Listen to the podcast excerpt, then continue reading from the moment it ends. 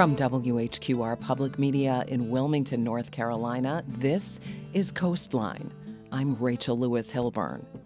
There are dozens of community conversations going on around the nation motivated by a desire for racial reconciliation. They're happening in places of worship, in local government settings, often through book clubs, and even inside civic organizations. Rotary International recently updated its diversity, equity, and inclusion statement, first adopted in 2019. It begins with this line At Rotary, we understand that cultivating a diverse, equitable, and inclusive culture is essential to realizing our vision of a world where people unite and take action to create lasting change.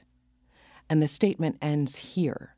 In line with our value of integrity, we are committed to being honest and transparent about where we are in our DEI journey as an organization and to continuing to learn and do better the obvious implication.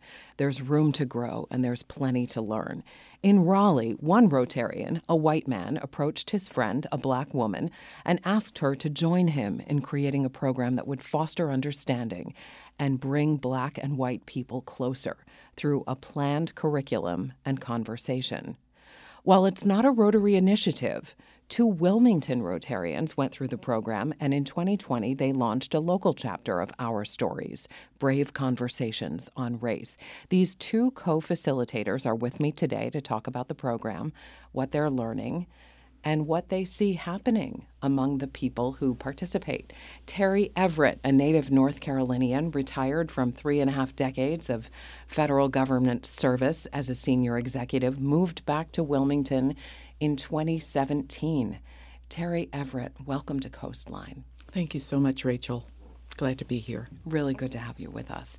Alan Quigley is the former co owner of the Dixie Grill, a popular downtown Wilmington eatery. He is also a Rotary District Governor elect. Alan Quigley, welcome to the program. Thank you very much, Rachel. It's good to be here. Good to have you with us. I, I want to start with this idea um, that I know you've confronted, both of you, at some point, which is, oh, wait a minute, you guys are still talking about that? Why are we talking about that? Why are we still talking about race? So, why are we talking about it, Terry Everett? Um, we're talking about it because there are so many divides, and um, not in only in Wilmington, but you know around the country. And so, just having that conversation is very important to bringing people together, to having them understand each other. Um, our stories is not about agreement. Um, our stories is about just understanding different perspectives and maybe coming out with a different uh, perspective on our citizens, fellow citizens in society. So um, we're having those conversations because um, they are a bonding tool. Conversation is so important. And when I talk about it, I usually um, bring up a, a, website that I, I read, and it goes into deep detail about how important a conversation is. Not only important, but uh, powerful it's powerful uh, between two people. So, you know, if we have the chance, I'd like to read a couple of those because it really cements um, the basis for our stories and what we do. Yes, I, I will give you a chance to read some of that. But first, Alan, why why did you want to get involved in this program? That's a great question. Um, probably a number of reasons. Um, yeah, I, th- I, was thinking about. Uh, I thought you might ask me that, so I was thinking about if not me, who? Um, I think it's I think it's very important that we learn to to understand each other, um, and I don't.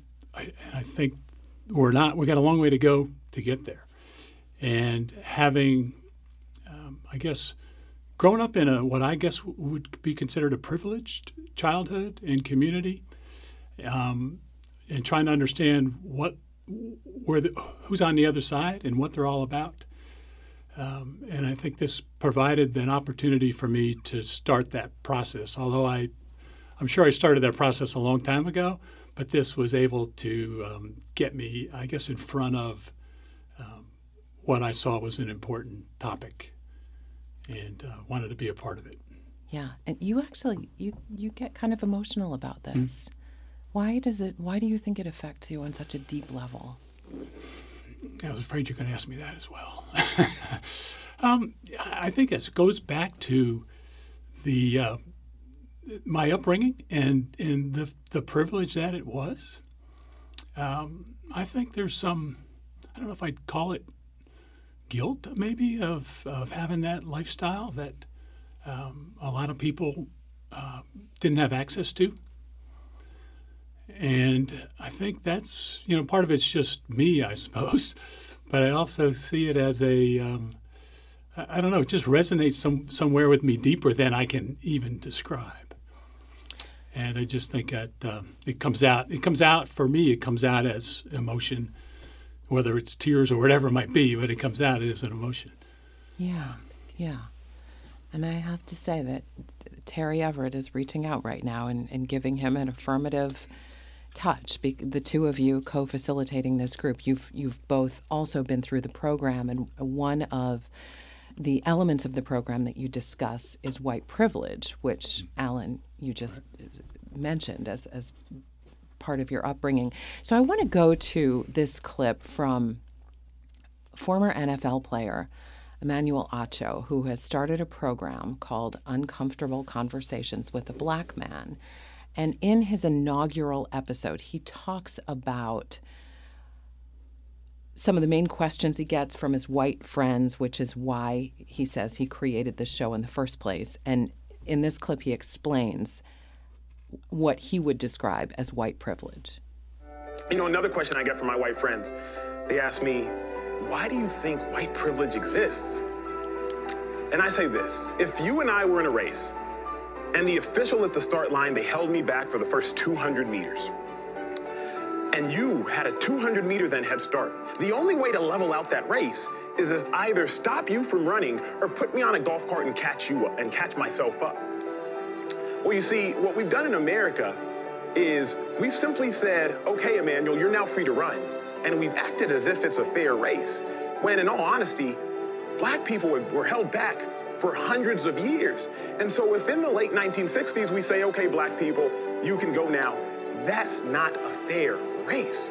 LBJ, he said it best when he said, you can't shackle and chain someone for hundreds of years, liberate them to freely compete with the rest, and still justly believe that you've been fair. So white privilege is, it's having a head start due to hundreds and hundreds of years of systematic and systemic racism.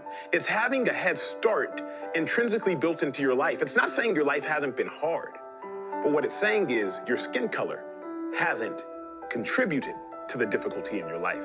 I live in an affluent neighborhood in Austin, Texas, and if I ever go to my mailbox and I see a white woman walking up to the mailbox, I consciously sit in my car because I don't want her to feel like I'm a threat.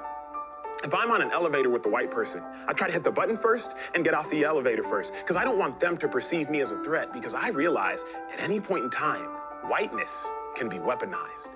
That was Emmanuel Acho from his program Uncomfortable Conversations with a Black Man, which uh, is part of a program. You use that content in your program, Our Stories Brave Conversations on Race. You're listening to Coastline. So let's talk a little bit about how Emmanuel Acho described white privilege and the weaponizing of whiteness. Terry Everett, can you talk about how you introduce the idea of white privilege to your your cohorts as they go through this program? Um, it's actually, excuse me, it's actually introduced in our materials. Um, it's introduced as one of the definitions that we use, and uh, definitions are obviously very important so that everybody is on the same page. Um, we talk about it um, as um, one of the reading materials, one of the homework materials, and I introduce it from a standpoint of what did you think about that video, and each participant will um, then talk about how they felt, how it made them feel, um, what kind of reaction they had to it. Um, so that's basically how it's introduced from a standpoint of homework, if you want to call it that. Um, and, and we just allow people to express their, um, their thoughts. It's interesting that you ask people how they feel about it because I can I imagine there's probably a difference between how someone reacts intellectually to a concept or a definition and how how they feel about it. It seems like it would take a deeper level of vulnerability to get to that before say the resistance that they might have towards the idea of white privilege. Hmm. How, how do you help people kind of navigate do you, do you differentiate between the intellect and the viscera as you're going through this process? I don't think, um, and Alan, you can weigh in here. I don't think we uh, make a diff- distinction between the two. Um, we don't interject anything. You know, it's basically the participants um, sharing their feeling and relating their life stories as it relates to um, whatever the homework is, you know, just like Alan did. Um, so, so our job is to sit back and let them um, explore those things, whether before they read it. I mean, before they come to the session and during the session. You know, our job is not to um, actually direct them in one way or the other. It's just to let them express their lived experiences surrounding this and their thoughts about how they feel about it. You're listening to Coastline. It's a look at a local effort to have brave conversations about race with co facilitators Terry Everett and Alan Quigley. Stay with us. I'm Rachel Lewis Hilburn for Coastline.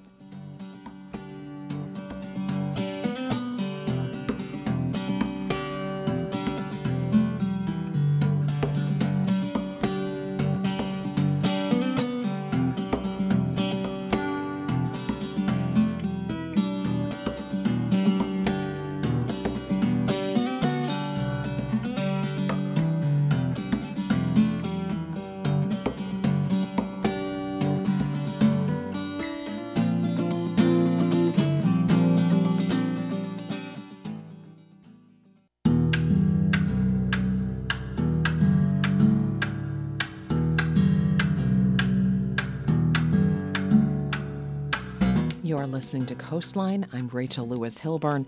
Terry Everett and Alan Quigley are leading a local chapter of Our Stories, Brave Conversations on Race, which brings 10 people together at a time with different backgrounds and genders. The aim of the program is to foster understanding and perhaps even lasting friendships. But you start with terms and definitions, which sounds really dry, but hmm. some of these some of these concepts and terms actually must spark certain, uh, I would imagine, pretty intense conversations. And just before we went to break, we heard Emmanuel Acho talk about how he defines white privilege, what it looks like to him uh, in his program, Uncomfortable Conversations with the Black Man. And Alan Quigley, your understanding of your own white privilege has been an evolution of sorts. I would yes, I would say so. I, I yeah, to go back a little bit further, I guess. Um, I did go to. A, I grew up in a very white neighborhood, but I did go to an integrated high school, and I was an athlete. So, you know, in that case, you're playing with people of all races and types. So you do um, get to um, have actually created some friendships across those racial borders. But we lived in a different part of town. Um, and then on to college, it was kind of more of the white environment, to be honest with you. Um, and then getting in corporate world, it was fairly a white environment. Um, so that was, you know, that's kind of been my professional experience since then in living in white neighborhoods and having all the, the, the luxuries, I guess you could say. Um, but there's there's always that piece there that says um, we've got to we've got to it's got to be different than this. It needs to be different than this. So you know the evolution, I guess, is starting to understand where those differences are, uh, going out of your way to, to to get to know people that don't live in your neighborhood, that don't look like you, and um, it's a it's not an easy process. It's it's a, it's um, takes some courage, I think, from both both sides, if you will. And it takes it takes a while. And I think that's part of why we're still talking about it because it is a long process. Um, uh, and sometimes you wonder if we've made any progress. Uh, but I, I, we have to feel like we have, and I, and I think we have. And I think this program is doing that. The feedback we get from people who participate is, this has been just an amazing experience.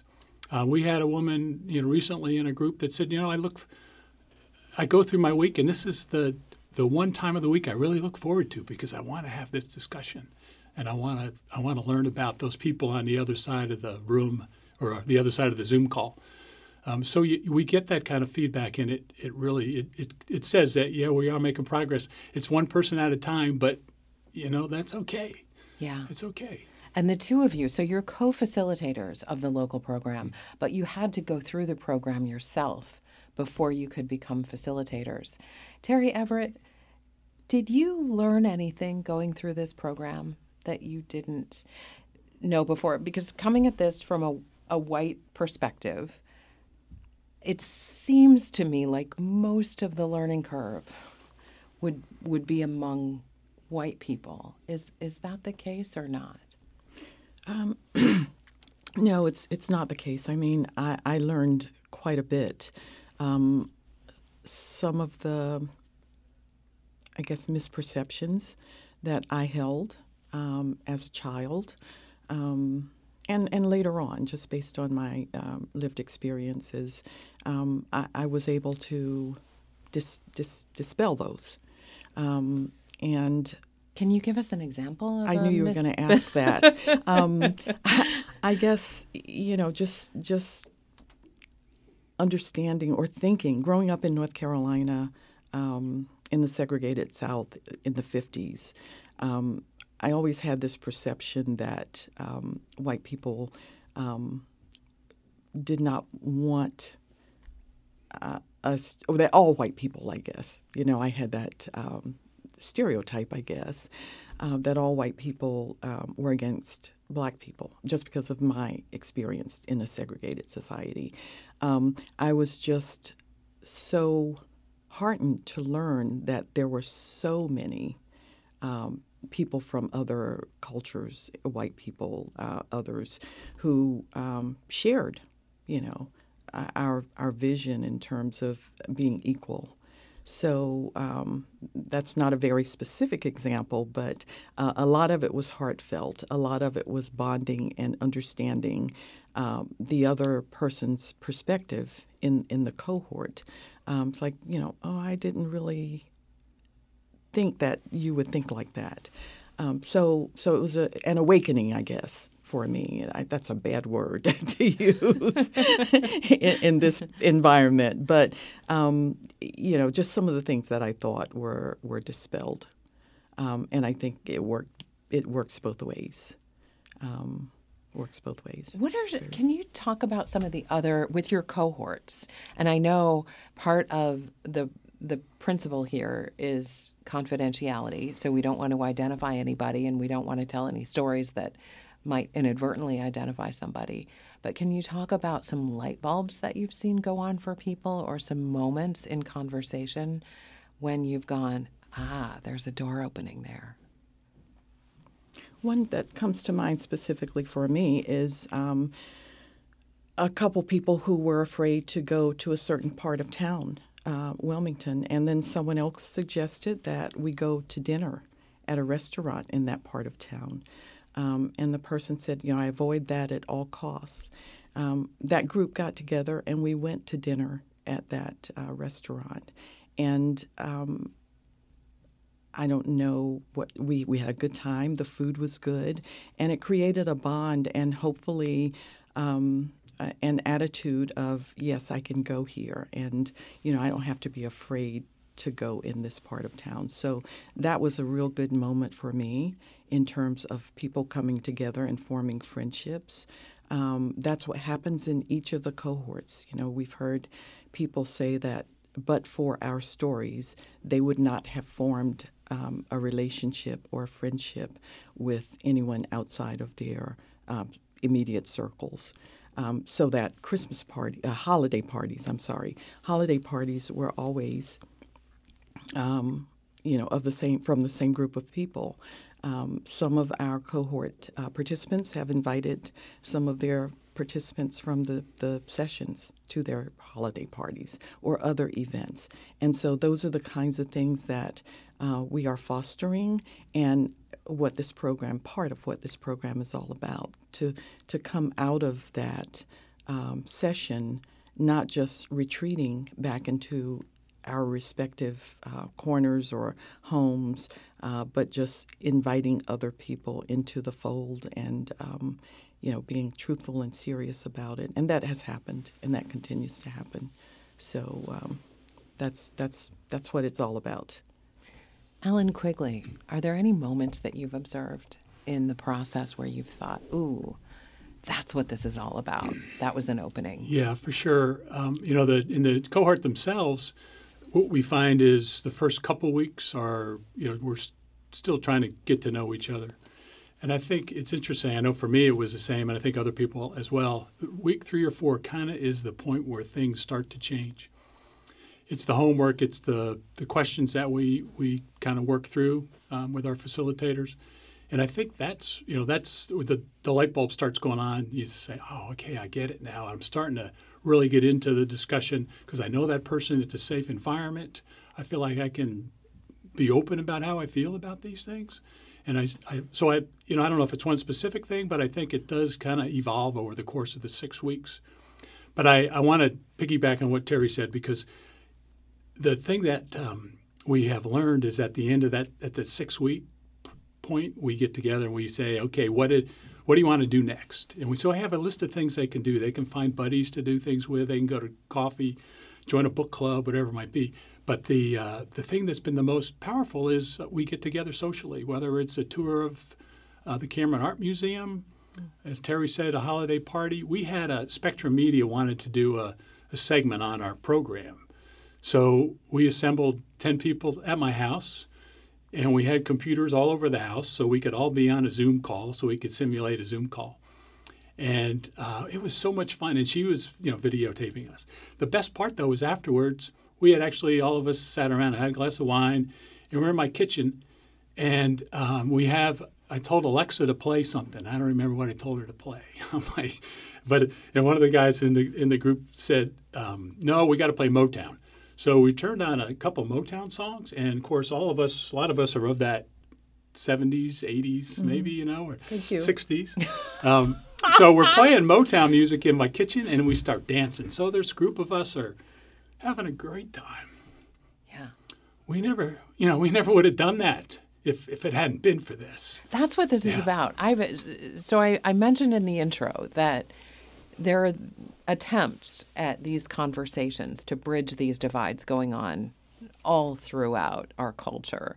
And they've been going on for decades as well. I mean, uh, George Floyd was a particular uh, tragic milestone, but long before that, this has been going on. And I, I heard a woman say once in one of these discussions, it was a, a book club organized with churches, uh, black churches and white churches, getting together to discuss this book, America's Original Sin. And this one woman said, You know, I remember back in the 1970s when we were doing this, and nothing ever changes. And what you're doing is finding that sort of like the, the touchstone piece, which is the friendships. That's what hasn't come out of these other programs. Those actual, authentic personal relationships where people cross paths because they want to, not because it's part of a structured program necessarily. And that's been the piece that's been missing, it seems. Terry Everett. I think so. Um, you know, having been in the federal government, every year we had to take um, classes. You know, you check the box. Um, I've gone to many classes where you know I joined with people from different backgrounds, and you know we're gonna we're gonna uh, keep in touch. Nobody ever does. We go back to our own worlds and. Are you, you talking know, about like corporate diversity corporate, classes? yes, yes, yeah. and um, you know, and other classes as well. And and we we don't keep in touch. You know, I um, graduated, well, went through a program, the uh, National uh, Defense University, which is predominantly military. And, you know, we that's one example where we all said we would keep in touch, but, but we didn't. This, this course uh, or program is one where we foster, it's a deliberate, intentional, uh, action plan to do that. Um, I think Alan mentioned the holiday party um, at my house, and one of the participants organized it. Come on, let's go get on the stairs and take a picture. And um, someone broke out in song and a Christmas a, a, carol, and we just started singing, and it was just so. I, I use heartening a lot uh, because that it does, you know, touch my heart, and so things like that just happen spontaneously, and um, that was a that was a really profound moment. It was for, for all of you. That was, was, a it was a like a transcendent. It was moment. It really was, and so um, you know, so these things, you know, except for our stories um, in in the format and program that we use, um, we we we foster these intentionally, and we check on people. We have accountability buddies, as as Alan said. so it's it's designed to form bonds. It's, we don't force the bonds, they just happen naturally. I want to go back to this idea of terms and concepts that is part of the the early part of the program. Microaggressions is is one of the terms that you bring up as important to define and discuss. What what does that mean in the context of this program, Alan Quigley? Um, that's a great question. Uh, there's a lot of terms that we go through, and the, the purpose is so that everybody kind of is on the same page as far as what their understanding of those terms is. And there's some discussion about that potentially. Um, you know, do you all agree that that makes sense? Um, you know, just the definition of, of racism is um, has different meanings for different people, and so we actually spent quite a bit of time talking about that. Um, as far as microaggression specifically, I'm not sure I could. I don't know if I could tell you the specifics on that, other than um, you know we we try to understand what that does mean, and that there are things that we do that we don't even realize we're doing. And I say we, and I don't mean whether it's whatever race it is. We we all have those little things that come from our upbringing, or you know whatever group we we hang out in. Um, that we don't even realize, and I think that's that's probably one of the, the one of the things I learned about myself, and I think a lot of people in the group did is, oh yeah, I never thought about that. I I didn't realize if I said that it could it could uh, mean this, and someone might be offended by what I'm saying when I w- didn't mean to offend anybody. But the the important thing is that you make those mistakes and you learn from it. You say, "Oh yeah, okay, I'm not going to do that next time." Or the group even, you know, we kind of find that we can even ask, "Hey, is it okay to say this? Does it offend you if I say this?" And and um, so there's things like that that happen along the way. You know, just kind of. You're listening to Coastline. You guys also Sorry, talk about. You also talk about white fragility and you talk about the woman who wrote the book, Robin DiAngelo, and how she defines it. Um, and I noticed on some of your materials, you also refer to John McWhorter, who writes for The Atlantic. He also teaches linguistics at Columbia University.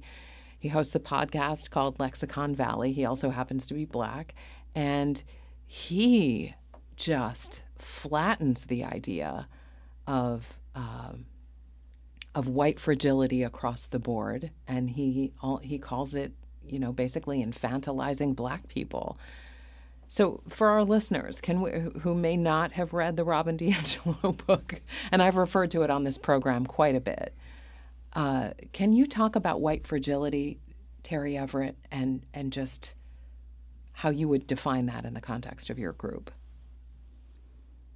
Um, I'm not sure I can I'll def- I can define it in accordance with um, you know the, the, the, homework, the materials, and um, from from those materials, it's just um, a defensiveness um, and Ill- inability to accept that there have been wrongs, um, and to you know every time someone says, I've been wronged, it's like, well, I've been wronged as well, you know. And so it just marginalizes the other person's uh, thoughts um, and, and um, experiences. so that's, that's my understanding um, of what that means. And, um, and we just get, again, I'll go back, we get opinions uh, from, the, from everybody. Some um, believe that we should not use that. We haven't had very many, but people have different opinions and they're allowed to express those. Um, but you know, just a, a, basic defensiveness when someone says, um, you know, well, th- th- this has been this has been happening uh, for um, hundreds of years. It's like, well, I've had wrongs too. So that's that's my interpretation of it. Um, this is so interesting that you so people are going through this curriculum but you guys, as the co facilitators, are not saying you need to learn what white fragility is and accept that you're white and fragile or you're being defensive. Or, I mean, you just allow for the discussion of these ideas and no one has to agree. Right. Correct. Right. In fact, we as facilitators, we don't say that much at all. Um, you know, we introduce the concepts, we um, have everybody introduce themselves, and then basically, it's just people reading the material and having their own discussion um, or not. You know, we don't force them to, to talk if they don't want to. Everybody has, but. It's really all about lived experiences. You know, that's really the purpose. The homework, the all the things that go around that um, are to get the conversation going. You're listening to Coastline. Alan Quigley and Terry Everett, co facilitators of Our Stories Brave Conversations on Race, are my guests today. Stay with us. We'll be back after this short break. I'm Rachel Lewis Hilburn for Coastline.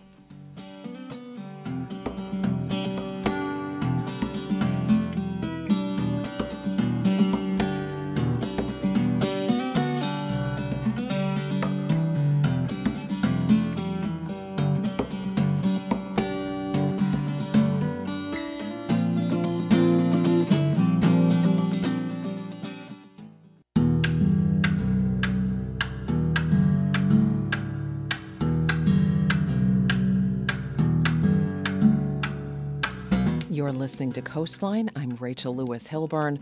Although it's not an official Rotary program, it was a couple of Wilmington Rotarians who, in 2021, launched a local chapter of Our Stories Brave Conversations on Race. Since then, friendships among people whose paths might never have crossed have sprung up. And the leaders of this local effort, Terry Everett and Alan Quigley, are with me today to explore what is working about this program, what the challenges are, and, and why, unlike some other efforts at racial reconciliation, friendships seem to form from this program. And Terry Everett, you brought in some material from uh, a website that talks about conversation. Can you tell us a little bit about what this what this blog is, and then go ahead and read from it? Um, yes, I'll give credit to the um, the website itself. It's awkwardsilence.com. It's an Australian um, blog, but it's so uh, germane to everything that we're doing and, and relationships in general. So I'll just read a, a few of them. Conversation is so valuable, yet so undervalued. Conversation creates connection. By connecting with others, you become bigger than yourself. Conversation is the lifeblood of relationships. Conversation is necessary for communication. When people don't talk, they invent speculation that isn't there. People jump to assumptions because they aren't on the same page. Conversation shares information and sparks ideas and creates synergy. You know, we get very good ideas from uh, just talking with people, whether it's in a personal relationship, a family relationship, uh, or a work relationship, or in our stories. And, and that's what we've um, tried to create. So, those are some of the things that um, I always try to bring out because conversation is so powerful. Within conversation, um, you know, we have to have the mutual understanding and clearness of what it is we're talking about. And that doesn't always happen today when people um, start talking. So um, it's, it's an important tool for, for bonding. And, you know, I really like um, some of the things that they say in this. Yeah, those are some powerful ideas. Mm. And we we had talked earlier about the fact that you don't, as part of this program, require people to adhere to certain concepts like white fragility or even white privilege. You just discuss them and allow people to have their own thoughts about them. I can see why offering that space to people, that sort of intellectual freedom, freedom of opinion, mm. would foster an environment of bonding because you're making it a safe space for everybody. But Alan Quigley, are there moments when you've heard people say something and you just want to be like, "No, buddy, that's not that's not how it goes. That's not right." I mean, have you had to kind of rein yourself in? I would say so. Uh, there are a couple instances where you you would like to interject, but um, but it's not about that. It's not about me. It's about their what's coming from them because um, it's pretty authentic, and so we just have to listen. And I think that's the other part of having a conversation is being able to listen and respect what's being said. Whether you agree with it or not, it it's not important. It's that person's experience, and that what that's what we're trying to understand. So I really value the listening part. Conversation is part of it.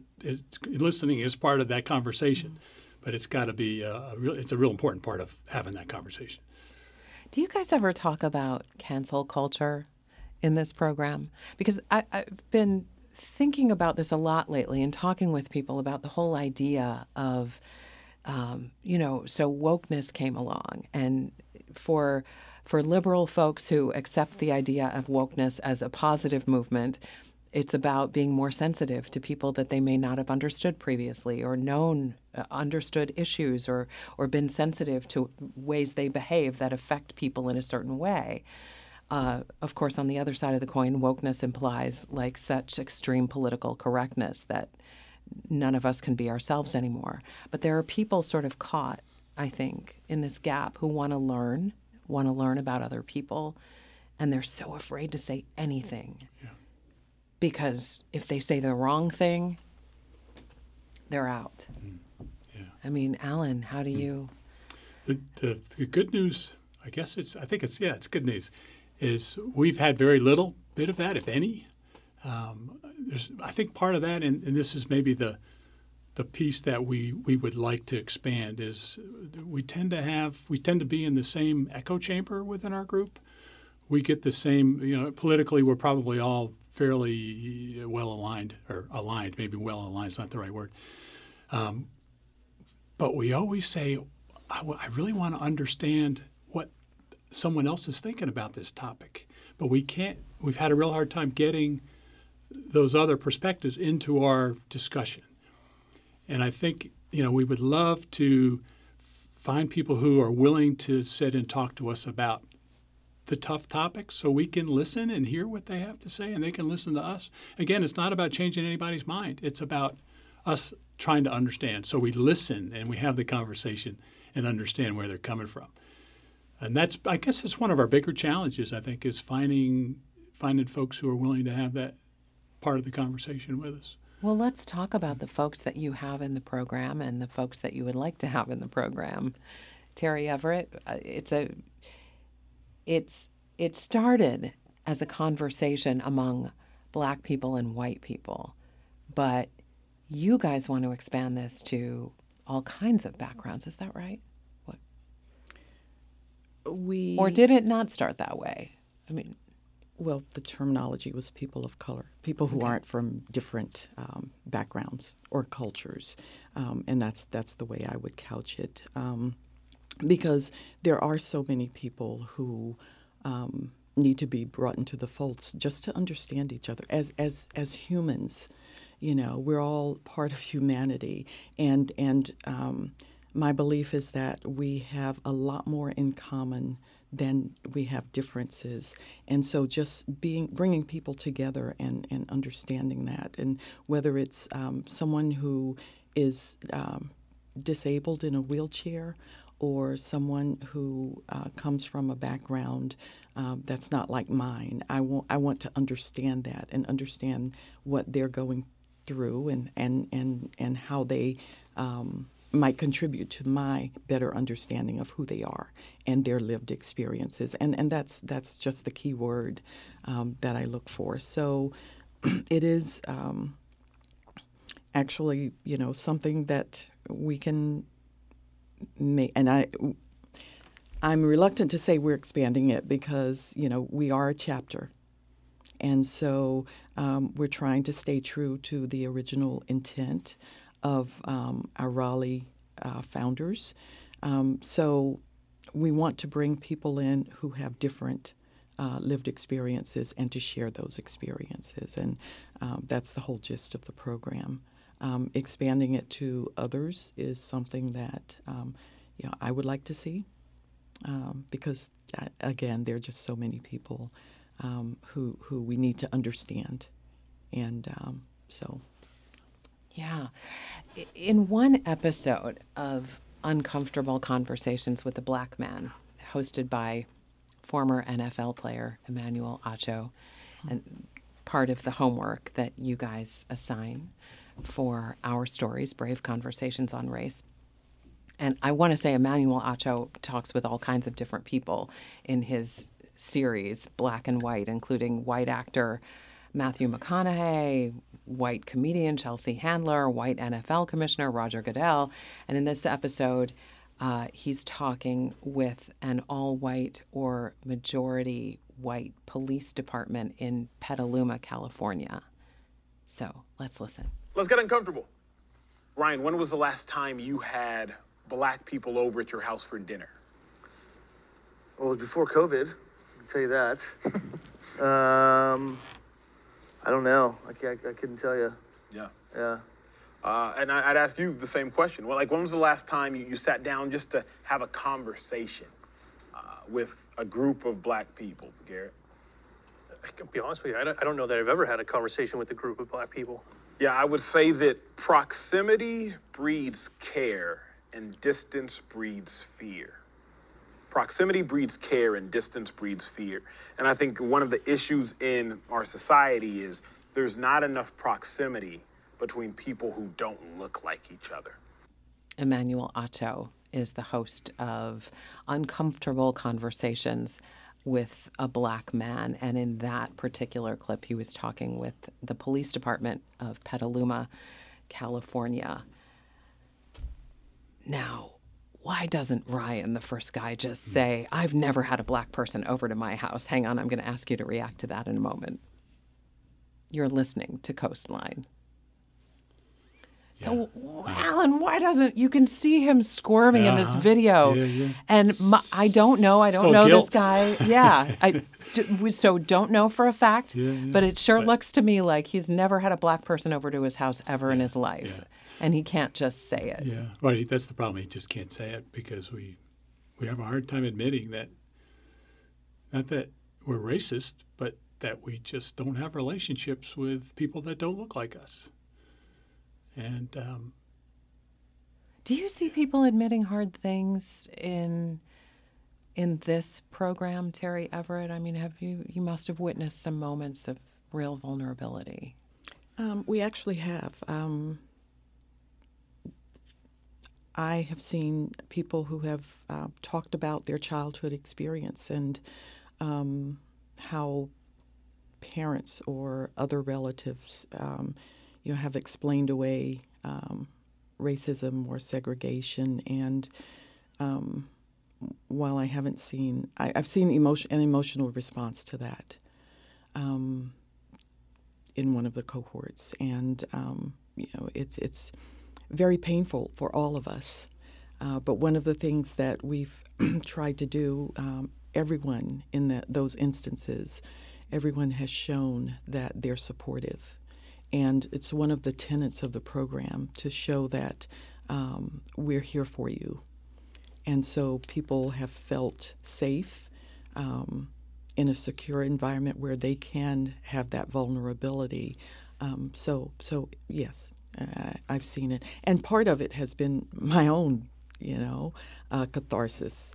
Um, having grown up in a segregated society, not not allowing that to define me, and not walking around, um, you know, like uh, like a victim, but being cognizant of it and and coming to realize that um, that was a those were moments that I lived, uh, but didn't let define me. And so it, it was a recognition that um, that I had, had experienced that. I had put it in, in, the back of my mind. You know, you, you can't walk around and succeed at work with um, something like that, you know, in the forefront of your mind. So I had sort of subordinated it. But to just actually talk about those experiences and how they shaped my thoughts and how I uh, tried hard not to let them, you know, define who I am. Um, so, so yes, uh, we've all had, um, many of us rather, have had those um, moments where we were vulnerable and it brought us back. A- as a facilitator, I actually couldn't say anything, but, you know. Yeah. You know, I, can yeah. I add something to that, Rachel? Because I think it's important. I, I, you know, that police officer may have felt guilty, or I don't know. I don't know what he felt, and I maybe shouldn't have assumed he felt a certain way. Um, and it's not unusual that we haven't had someone of a different color to our homes for whatever reason, and I think that's true of of anyone um, who doesn't. You know, if they don't, if you're, you you you live in a neighborhood, you are friends with the people in your neighborhood. Typically, I think. You know, we talk about church being the most segregated hour on you know most segregated hours on Sunday when we all go our separate ways for church. Um, but I, I, don't, you know, I, didn't, I don't, I don't mean to, to throw guilt in there.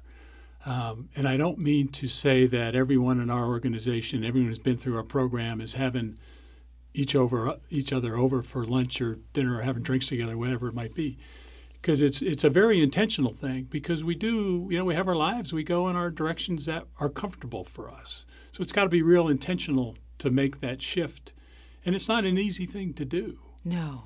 Um, so I think you know this the the beauty of this program is it maybe gets that started but it doesn't mean it's going to happen for everyone. Right.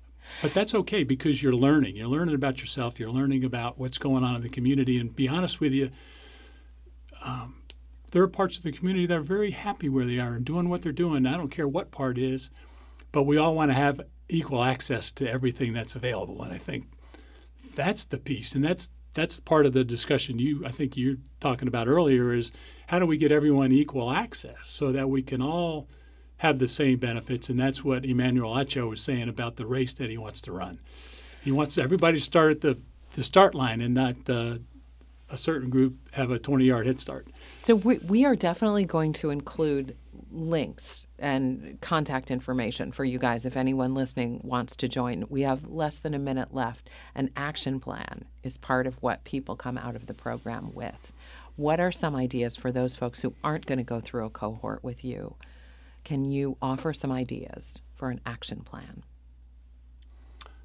Um, we have a, a library of books and videos and things like that that uh, people can access and and learn on their own. I mean, there you know, well, we all know there's just so many phenomenal books out there, um, and there's you know there's more and more documentaries available so it's just you know it's just taking the time to go find them and, and listen to them or read them you know? It's uh, but they're they're out there. We have a list of them and we're more than happy to to share that obviously um, and we'll put some of those on our website as resources.